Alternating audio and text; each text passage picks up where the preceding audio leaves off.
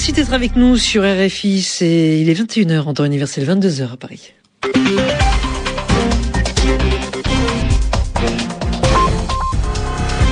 Sylvie Berruet.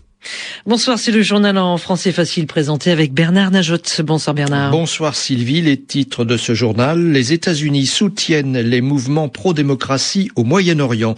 Les peuples devraient être libres d'exprimer leur opinion, déclaration de Barack Obama. Le sort de Florence Cassé est devenu une affaire d'État. L'ambassadeur du Mexique affirme que son pays est prêt à participer aux célébrations de l'année du Mexique en France, seulement si elles n'ont pas de lien avec la française. Alberto Contador, suspendu pour dopage, vient d'être blanchi par la Fédération espagnole de cyclisme. Il prendra demain le départ du Tour de l'Algarve au Portugal. Le journal en français facile. Et le ton se durcit en Iran au lendemain d'une manifestation des opposants à Téhéran. Deux chefs de l'opposition, Hossein Moussavi et Mehdi Karoubi, avaient appelé à manifester. Certains députés conservateurs réclament leur pendaison. Ces manifestations ont fait deux morts des partisans du régime, selon les autorités. Neuf policiers ont été blessés. Plusieurs centaines de personnes auraient été interpellées, selon un site internet de l'opposition. Et c'est dans ce contexte que Barack Obama a souhaité du courage aux manifestants iraniens.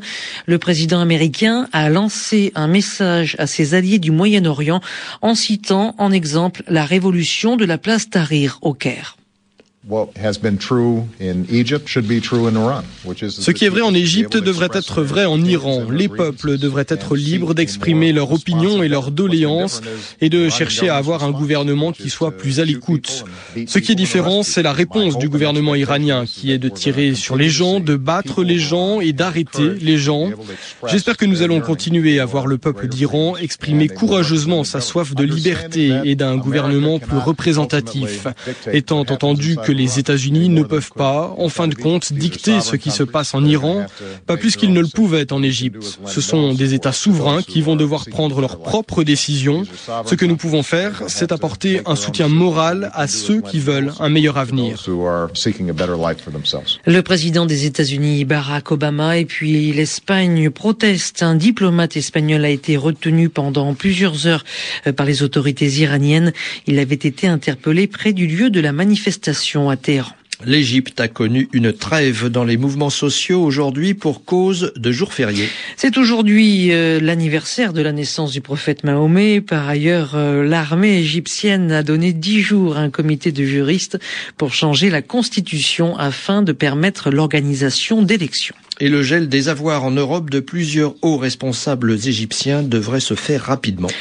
Cette question a été évoquée à Bruxelles lors d'une réunion des ambassadeurs des 27 pays de l'Union européenne. Le Caire a demandé à la France, à la Grande-Bretagne et à l'Allemagne d'agir dans ce sens. Sept personnes de l'entourage d'Osni Moubarak, l'ancien président égyptien, dont des anciens membres du gouvernement, sont concernés. Le Yémen est agité lui aussi par le vent de révolte qui souffle sur le Moyen-Orient. Au moins trois manifestants ont été blessés euh, ce mardi lors d'affrontements avec des partisans du pouvoir. Comme hier et pour le quatrième jour de suite, les manifestants ont tenté, mais en vain, de se diriger vers le palais présidentiel à Sanaa. Retour dans le royaume, pardon, dans le royaume de Bahreïn, la rue gronde aussi. Les manifestants sont descendus par milliers dans les rues de Manama.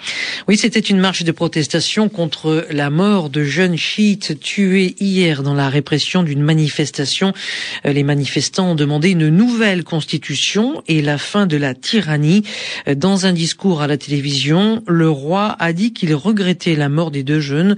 Il a également annoncé la création d'une commission d'enquête et la poursuite des réformes. Retour précipité à Rome pour Silvio Berlusconi alors qu'il devait donner une conférence de presse en Sicile. Il est rentré d'urgence dans la capitale italienne pour organiser sa défense car il sera jugé le 6 avril prochain pour abus de pouvoir et relations sexuelles avec une prostituée mineure rattrapée par le Rubygate du nom de la jeune femme impliquée dans le scandale. Berlusconi comparaîtra devant trois juges. Beaucoup en Italie espèrent sa démission. Michela Marzano est philosophe et chargée de recherche au CNRS. Pour elle, ce scandale est aussi politique. Il ne s'agit pas uniquement de sa vie privée. parce qu'il ne faut pas oublier qu'il est intervenu directement auprès du tribunal, auprès de la police pour faire libérer la jeune Ruby en disant en plus qu'elle était la petite nièce des Moubarak. Il y a derrière la question de l'abus des pouvoirs. Donc c'est pas du tout sa vie privée qui est en cause, mais c'est l'utilisation qu'il fait de sa vie privée à des fins politiques. Et c'est ça qui est grave parce qu'à partir du moment où il n'y a plus de barrières justement entre vie privée et vie publique, c'est lui-même qui efface cette barrière-là qui est nécessaire pour le maintien d'un État libéral et démocratique. Est-ce que c'est l'image de la politique italienne euh, qui est durablement entachée? C'est l'image d'une certaine façon de faire la politique qui désormais dure depuis un certain temps, certes depuis une quinzaine d'années, mais c'est surtout l'effet que ce n'est pas uniquement à travers des discours, à travers la tentative de reconstruire la réalité à sa guise qu'on peut faire évoluer les choses, mais c'est en essayant d'agir réellement dans les pays, parce qu'il ne faut pas oublier non plus que derrière tous ces scandales, bah, finalement, il y a des décisions qui ne sont pas prises, il y a une réalité économique qui est extrêmement dramatique, un nombre de chômeurs qui augmente de plus en plus, et finalement, les parlements qui ne fait plus son travail, parce qu'à force de s'occuper de créer des lois ad personam, c'est-à-dire pour éviter que Berlusconi puisse passer devant les tribunaux, bah, ce sont les autres lois qui ne sont pas préparées, ce sont les autres problèmes qui ne sont pas abordés.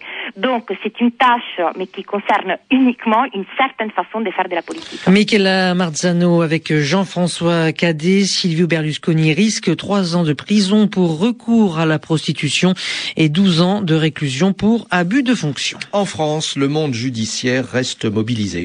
Sa coordination a appelé l'ensemble des acteurs, c'est-à-dire les greffiers, les personnels pénitentiaires qui travaillent dans les prisons et les magistrats à poursuivre le mouvement. Les magistrats et les fonctionnaires du tribunal de grande instance de Paris ont voté ce matin et à l'unanimité le renvoi des audiences jusqu'à demain soir.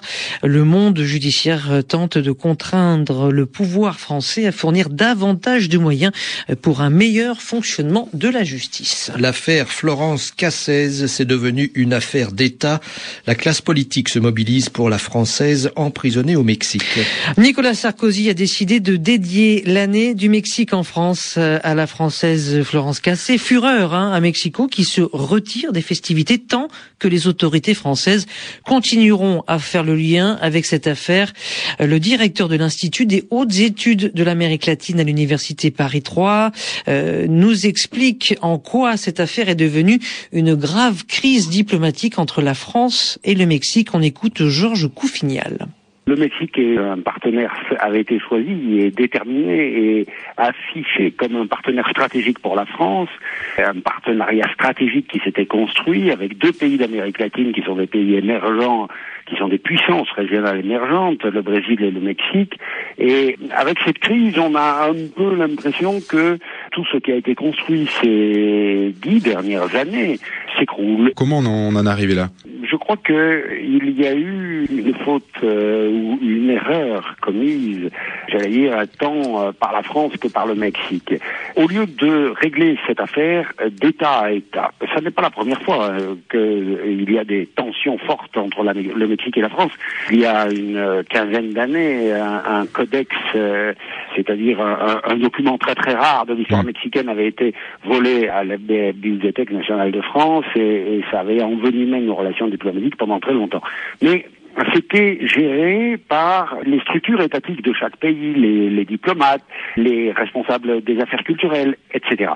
Et au lieu de gérer cette affaire d'État à État, de deux côtés de chaque pays, on en a fait une affaire de président à président. Et l'on a vu euh, aussi bien euh, le président Calderon euh, monter ou se présenter à la télévision publique mexicaine pour dire qu'il ne céderait pas aux pressions de la France que le président Sarkozy dire qu'on ferait de l'année du Mexique une année Florence.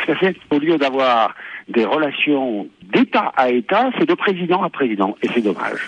Voilà Georges Coufignal qui répondait aux questions de Grégory Latier. Suspendu hier pour dopage, blanchi aujourd'hui.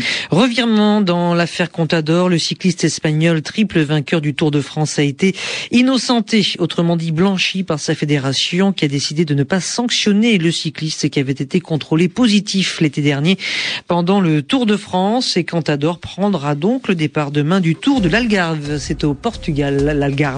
Bonne soirée à tous. Merci Bernard.